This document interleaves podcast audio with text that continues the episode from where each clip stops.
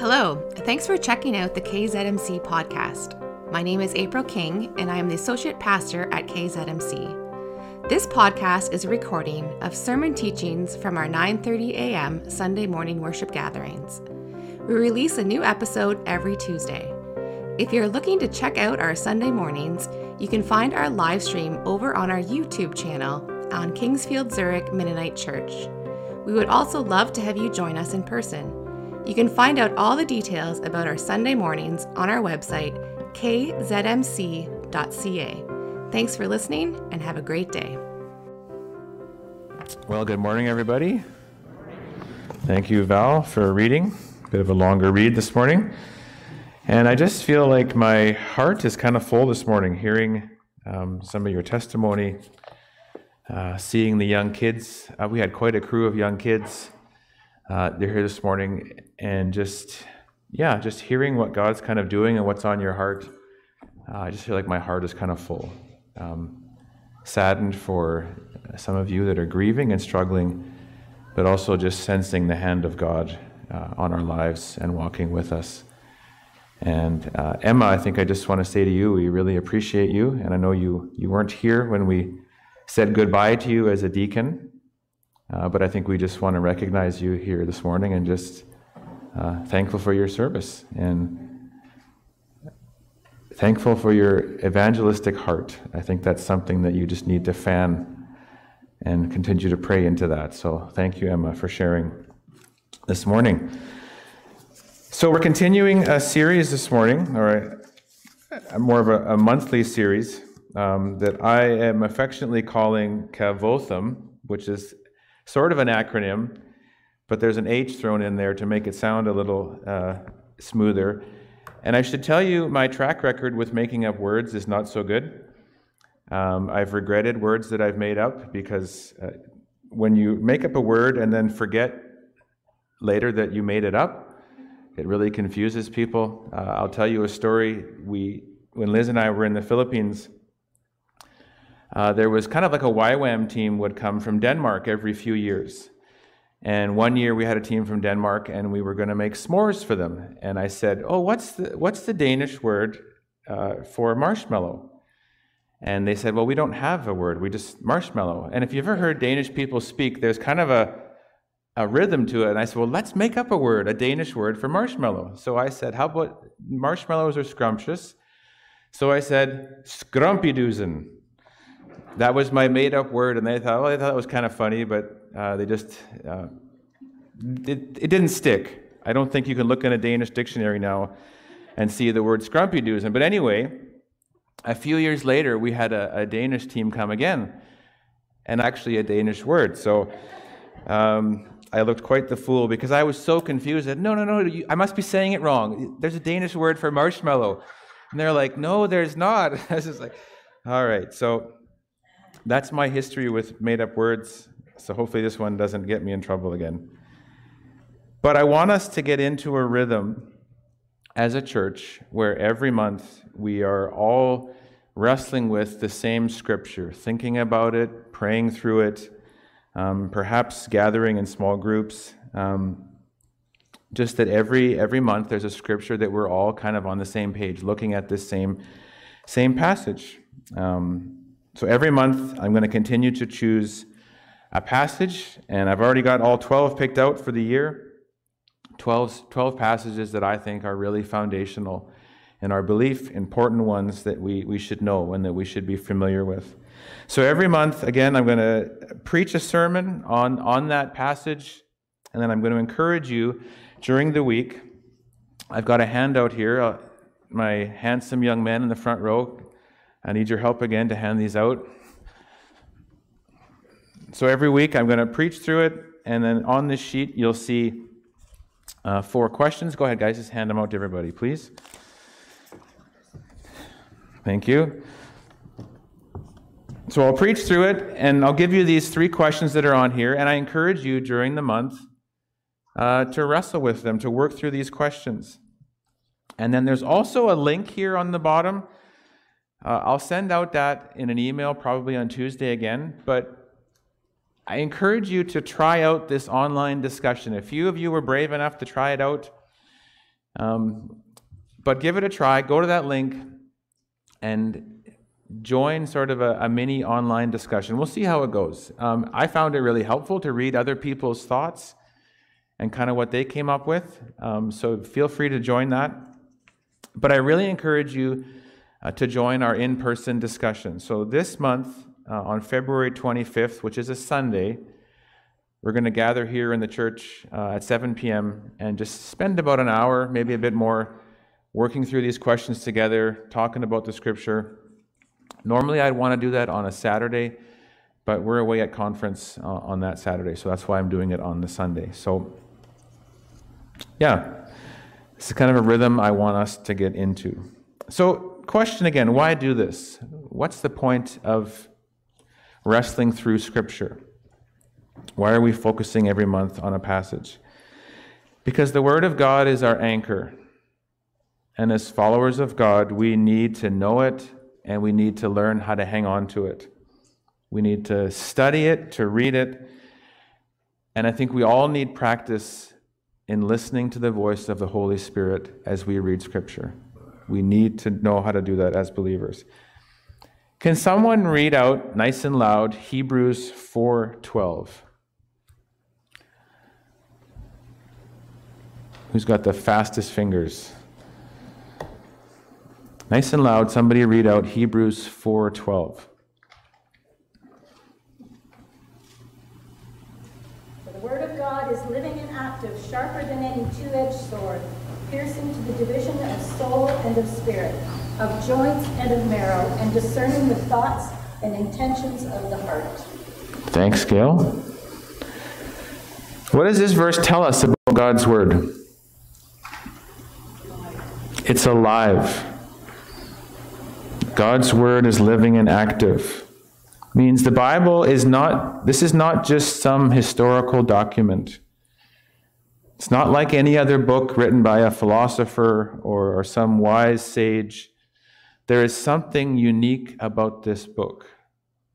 When you read this book, whose voice can you hear? It's not a trick question. What was that? God's. You can hear God's voice, the creator of the universe, the Alpha and Omega, the one who's been here for all eternity, who, who made everything, who sustains everything. You can hear his voice. That's why we that's why we read the word. That's why we spend time in it. So the passage this month as as Val read is Exodus 20 1 to 21 and I'm going to suggest a, a, few verses that are important, ones you could memorize. And I would encourage you this month, memorize verses 1 to 3, Exodus 20, verses 1 to 3. So before we jump into the questions, I just want to work through the questions myself as kind of an example, and just to kind of get our, our thoughts flowing. I think we need a bit of a reality check, a reminder of the world we live in. And I don't want to do this often. I don't want to be sharing on a Sunday morning, sort of looking for hot button topics in our culture. But I think it's something that's important for us to be reminded of because it, it reminds us of the world that we live in. So, in the States recently, in the last couple of weeks, there was this um, big Senate hearing. All these senators had gathered together, and they pulled into this hearing the owners of sort of the major social media companies. So, the owner of Facebook was there, um, I think TikTok, Discord, um, and a couple others. I don't remember their names. Is anyone familiar with this? Has anyone seen anything on this? If you go onto YouTube, you can find it. Um, but I, I, watched parts of it. I watched most of it, didn't watch all of it, watched most of it. And I'll be honest, it terrified me.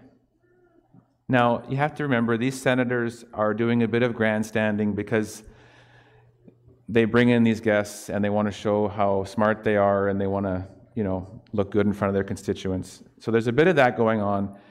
But the points they're bringing up with these companies are, are legitimate, I think. And what terrified me is that these social media companies, and many of them have billions of users, and they're making billions of dollars. I mean, this is big money. all of them know that there is dangerous, inappropriate things happening on their platforms. They know it is damaging to children, especially. Young girls, especially, are it's very damaging to their development.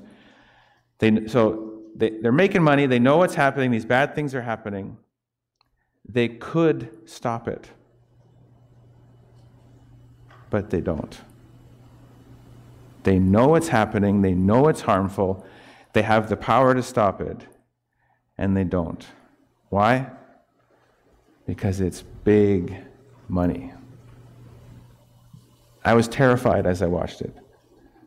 I mean, I, am not a big fan of social media anyway, but it, it terrified me. And I think we need to be careful as believers. We need to watch out for our kids. These companies are not out for their good, they're out for their own money, and it's hard, it can be very harmful. But what I wanted, I don't want to make the big issue about that. I wanted us to, to see, and it shouldn't be a surprise. It's a reminder to me of who is prowling around in our world, Who's, who, who steals, kills, and destroys. Who, who is that? Who is the one, the God of this world prowling around? Who is that? Satan, that's the devil. He is at work. And he is screaming at our children, he's screaming at us. We should be careful the voices that are coming into our world and coming into our mind from the outside. What does Ephesians 6:12 tell us? We don't wrestle against flesh and blood, but what do we wrestle wrestle against? Power, demonic evil forces in the world who are influencing us, who are speaking to us, who are screaming at us, throwing stuff in front of us, in front of our kids. To me, that's just this reminder we must be people of the word. This must be the primary voice in your life the word of God. It cannot be the word of the enemy. And yet, that voice is, is prominent in our world today. We need to be turning to the scripture. So let's wrestle with the scripture this morning. Let's get to these three questions talking about Exodus chapter 20. I love these questions because they model, I think, a way of reading scripture that is healthy and God centered and nudges us towards how do we apply this scripture to our life? How do we live differently? Because it's, it's one thing to know it, but the more important thing is how do I obey? How do I live different having read these words? And my hope is after we've done this for a while that each one of you would feel comfortable perhaps leading a small study. You could just take a passage of scripture and you've got those three questions and you could lead in your home or with your family or friends just a, a short study on, on any scripture and that God uh, would be there speaking through you. I might even ask some of you to get up here and help me one of these Sundays answer some of these questions. Do I have any volunteers? I can just volunteer you, but no, I will. I won't volunteer anyone, but I will be looking for someone to help me at some point. So beware. Don't answer the phone. If it's a 306 area code in front of it, don't answer the phone. Oh, it's Pastor Dave again. oh, you would because you got yeah. Okay, question number one What does this story teach us about God, his character, and what he does? So, this is kind of what jumped out to me this week as I read this scripture and thought about it. Verses 1 and 2, where God says, I am the Lord your God who brought you out of Egypt and out of the land of slavery. What jumped out at me is that God is a God who acts. God is a God who rescues. He says, I am the Lord your God. And then he could have said any number of things after that. I'm the Lord your God. I'm your creator. I'm the Lord your God. I've been around for all eternity. I am the Lord your God. I am the most awesome being in the universe. But he chooses to say this I brought you out of Egypt, out of the land of slavery. I am the Lord your God. I am your rescuer. And I just thought that's that's neat. God defines himself as I am the one who rescues you. He could have said a lot of things. He chose to tell us that he is our rescuer. So as we go through these Ten Commandments, that's the God that we are obeying, that we are called to obey, is a God who rescues us.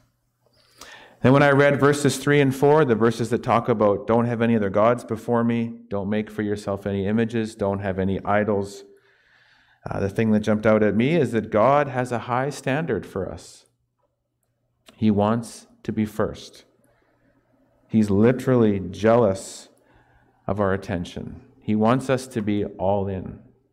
There can't be anything else that takes the place of God in your life, that, that grabs your attention. God wants Him to be the one that grabs your attention, that has all of your adoration and worship. Him and Him alone.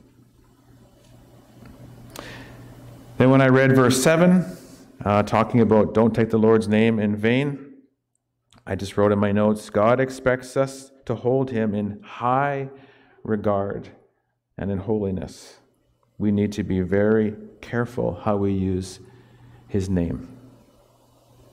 I just get this picture of this holy God uh, that wants us to hold Him in such high regard. Uh, verse 8 and the verses following talking about the Sabbath. I wrote this in my notes God expects our belief, our following Him, to change the way that we live our lives. The rhythm of your week should be different if you're a follower of God. It's going to change the way that you live. Following God should mean something. It's not just a, a thing you say, it changes the way that we live. And Sabbath, true Sabbath, is not easy. It runs against our instinct and our desires. We don't want to rest. We don't want to step away and just allow ourselves to be with God. We always seem to want to be busy. I know years ago when I was a kid, there wasn't a farmer, Christian or non Christian, who didn't take Sundays off. That was a thing in Saskatchewan. Farmers didn't work on Sunday. And unfortunately, in our culture, that's not true anymore. Everyone works. Not everyone, I'm sure everyone, but many farmers now, Christians too, work. What happened to our Sabbath? What happened to our day of rest? But that's what God expects. He expects our lives to look different. And then in verse 12 to 17, there's a bunch more commands. I won't go through all of them because I just don't have time this morning. Um, but then there's this picture, there's this, there's this scene where um, Moses is going up to the mountain. There's this storm of thunder and lightning. You know, God's, God's up there, There's, his presence is there. And the people are afraid to go up. They say, Moses, you go and talk to him and come back and tell us what he said. But we're going to stay here because we don't want to die. Um, and you know, many times we look at that and we sort of make fun of the Israelites. Well, they're they're, too scared. Silly Israelites. Why didn't they just go up? Well, they had good reason to be afraid. The presence of God was there. They knew that they would be struck down. And I wrote in my notes God is a God to be feared. Many times we, and it's very true, the message of grace is true. God is loving, God is kind, He loves us. He sent his son Jesus to die for us so that we could be in his presence. Grace is real, love is true, but God is also a God of justice. God is also a God that should be feared. Um, he is holy and unapproachable. Unless you and I have the blood of Christ applied to our accounts, you cannot approach God. His holiness would strike you down. Uh, remember reading the Narnia series as a kid. And there's that, that one point in the book, I think it's Lucy. Lucy is talking to one of the animals about Aslan, the lion. Are you familiar with the Narnia stories, right? So Aslan is this picture of God in these stories, this powerful, majestic lion. And Lucy asks something like, I don't know exact words, something to the, to the effect of, um, Is it safe to be around him? And the animal, and the animal, I forget which animal it is, but answers back to Lucy, No, it's not safe. He's a lion. But he's good. God is good. But he's to be feared. We need to hold him in high regard and honor. He is holy. So, next question What do we learn about people, including ourselves, from this story? Going back through the passage again, just kind of verse by verse. Verse 2, talking about God being our rescuer. What do we learn about people? What do I learn about myself? Or what am I reminded about myself? That I needed to be rescued. I don't know about you, but there was a time in my life where I hit the bottom and I needed to be rescued. And I know many of you would have a similar story. You, you needed to be rescued. I sure did. I needed to be rescued. I was hopeless on my own. I was broken and lost. Does anyone have a story like that? We were broken and lost. We needed to be rescued. And then he shows up. The rescuer comes. That's who God is. God is the God who rescues. Verse 3 to 5, again, talking about um, idols, not having gods before him. What do we learn about people from this? I think we all know this. We have a tendency to get hooked on things. We have a tendency to get distracted, and things can vie for our attention. There's a, there's a writer named Gerald May who's a doctor, and years ago he wrote a book about addictions called Addiction and Grace. And in that book, he makes the point that we're all addicts. We were all born addicts. And he says the original intention is that when we were made, we were to be addicted to God. We were to be so looking to him and connected him to him that he would give us our fulfillment, our peace, our love, that everything that we needed would come from him. But at the fall, that capacity to be addicted gets latched on to other things. We are broken. We need a Savior. Verse, next thing that came to mind on this question for me was verse 8, again, talking about the Sabbath. Um, what we learn about people? We were, we were made to have Sabbath, but that's only one day a week. What are we supposed to do the other six days of the week? We're supposed to do what? Work. We were made to work. We were made to create. We were made to do things. We were made to, to be busy. That's what we were made to do. We were made to work. That's the majority of our time on earth is to work. So, guys, hate to break it to you, but as you get older, you're going to work. it's just the way it's going to be. That's life. We're made to work, and we rejoice in that. That's how God made us to be creative. He made us to, to, to, to fix and to change and to create and to serve. What we were made for. Um, and then again, I'll skip those other commands, just don't have time to go through them all this morning. And then, but what do we learn about people? Again, that scene of, of the storm and the lightning up on the mountain. What do we learn about people? When it all comes down to it, we are just mere mortals. We are just people. We are not God. There is a holy, amazing God that we serve, and He is high above us. So, the last question, and this is the one that's always tricky to wrestle with because it gets personal. How will you apply God's truth from this story in your life this week? What is a specific action or thing you will do? Now, I've said it already we don't live under law anymore. We don't follow the law to get holy. We have the forgiveness of our sins by the grace and work of Jesus Christ. Amen? Thank goodness that I don't have to follow the law because it doesn't take me long to get down that list and I'm like, uh oh, I'm in trouble. But thankfully, we don't live under law. We live under the grace of Jesus Christ. That being said, Scripture makes it clear that we are to work out our salvation. We are to pursue righteousness and holiness. Paul many times says to, to Timothy in his letters, train yourself to be godly. It, we are to train ourselves. We are to press in. We are to, take inventory of our lives and work on ourselves. So, for me, as I read this scripture and asked the question, Dave, what will you do this week? How will you apply it to your life? I'm planning on using this passage and doing a bit of spiritual inventory in my life. So, I'm going to write down the command and say, okay, God, is there anything that I need to do? Is there anything going on in my life that I need to work on, that I need to be careful about?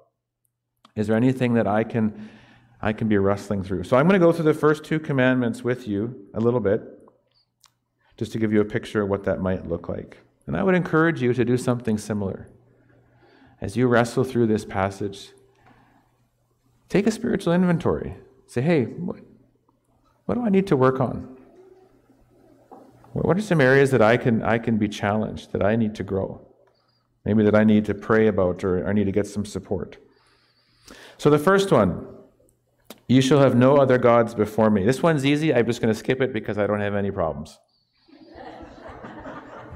Nothing in my life that's distracting me or, or is vying my, getting my attention. Nothing. No, I'm, I'm being completely facetious. This is a tough one for me because it's convicting. There are things in my life that readily take the place of God, that grab my attention and grab my focus, that I spend money and time on, that I would say that I worship, but they're not God. And they, and they grab onto my heart and they distract me. Some of those things would be safety comfort, and leisure. I seek those things. I put them in, in, a, in a high place in my life, but they're not God. I spend time on them, I, I spend my money. When I see someone who I think has it in a way that I would want, you know, maybe comfort or leisure, I envy them and I, I, I want to be like them. But that's not what God wants me to do. Those things can't take the place. Another thing that I know in my life that, that can be a God for me is, is status and achievement or uh, performing well in life and doing well and you know getting that pat on the back even as a pastor it's it's challenging to you want to do things sometimes because i want to hear that oh good job pastor dave But that becomes a God to me. That becomes something that takes the place of God. And God says, You shall not have any other gods before me. I want to be number one, Dave. It's not what God wants from me. Okay, that's convicting enough. Going on to number two. Number two, the second commandment says, You shall not make for yourself an image in the form of anything in heaven above, or on the earth beneath, or in the waters below. You, won't, you should not have idols. And sometimes our minds think, well, we don't have any idols. I mean, we don't have idols to other gods in our home. We don't have, you know, a little Buddha or some other god or, you know, some other symbol of, of a deity. But I, I think that that not having idols is broader than just a deity.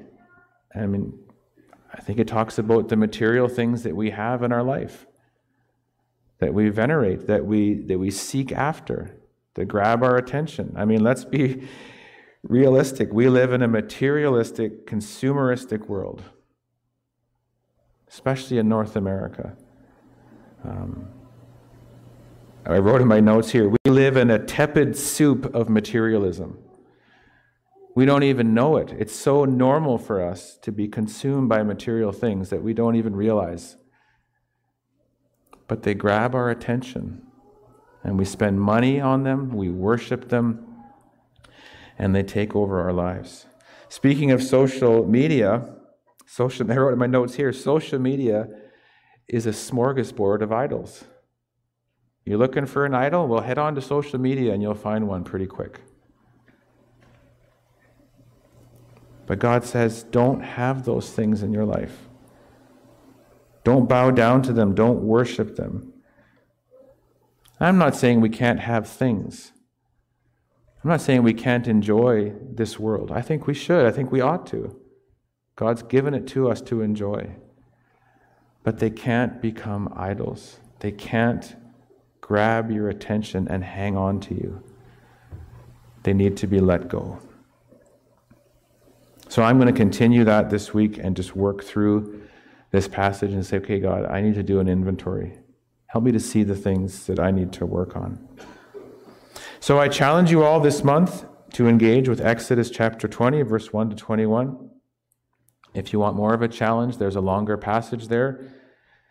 And if you'd like a challenge, memorize the first three verses. And if you're good at memorizing, memorize some more. Please give the online discussion a try. There's a link here, and I'll send it out again on Tuesday. And please join us uh, on the 25th at 7 p.m. We had about 10 or 12 people last time uh, discussing our last passage, and I found it to be really rich. I love just sitting down, reading scripture with people, and talking about it. Um, that's like jet fuel for my spiritual life and my faith, is just being with people and in an intimate setting, just enjoying scripture. So please come and join us. Let's be people of the word. Let's be people who hear God's voice. The Word of God is living and active, but in order for that to happen, you have to read it. I'm going to ask the worship team to come back up. And I'm wondering, guys, if you can lead us. Um, what's the song you sang after How Great Is Our God? There was the old hymn, How Great Thou Art. Can you lead us in a few rounds of that? How great, how great thou art. Yeah. I just feel like some of us have had some things happen in our life this week some of us are suffering. I don't know about you, but I, I, I just feel kind of a little slow today. And you're thinking, oh, Pastor Dave, you're always kind of slow. I'm just feeling a little bit sluggish in my faith and in my spiritual life. And I think we need to just proclaim the greatness of God in the midst of whatever we're dealing with, wherever we're at. We just need to choose to praise. And so I'm going to ask you to stand as we sing, if you're able. And for some of us, you need to take your worship to just maybe a little bit of the next stage. Just shout it out. Just praise Him today. If you want to raise your hands and sing, raise your hands. If you want to sing a bit louder, no one here is going to judge your voice. Just, just let it rip. Praise God. He is great. He is worthy of our praise. Let's praise Him this morning.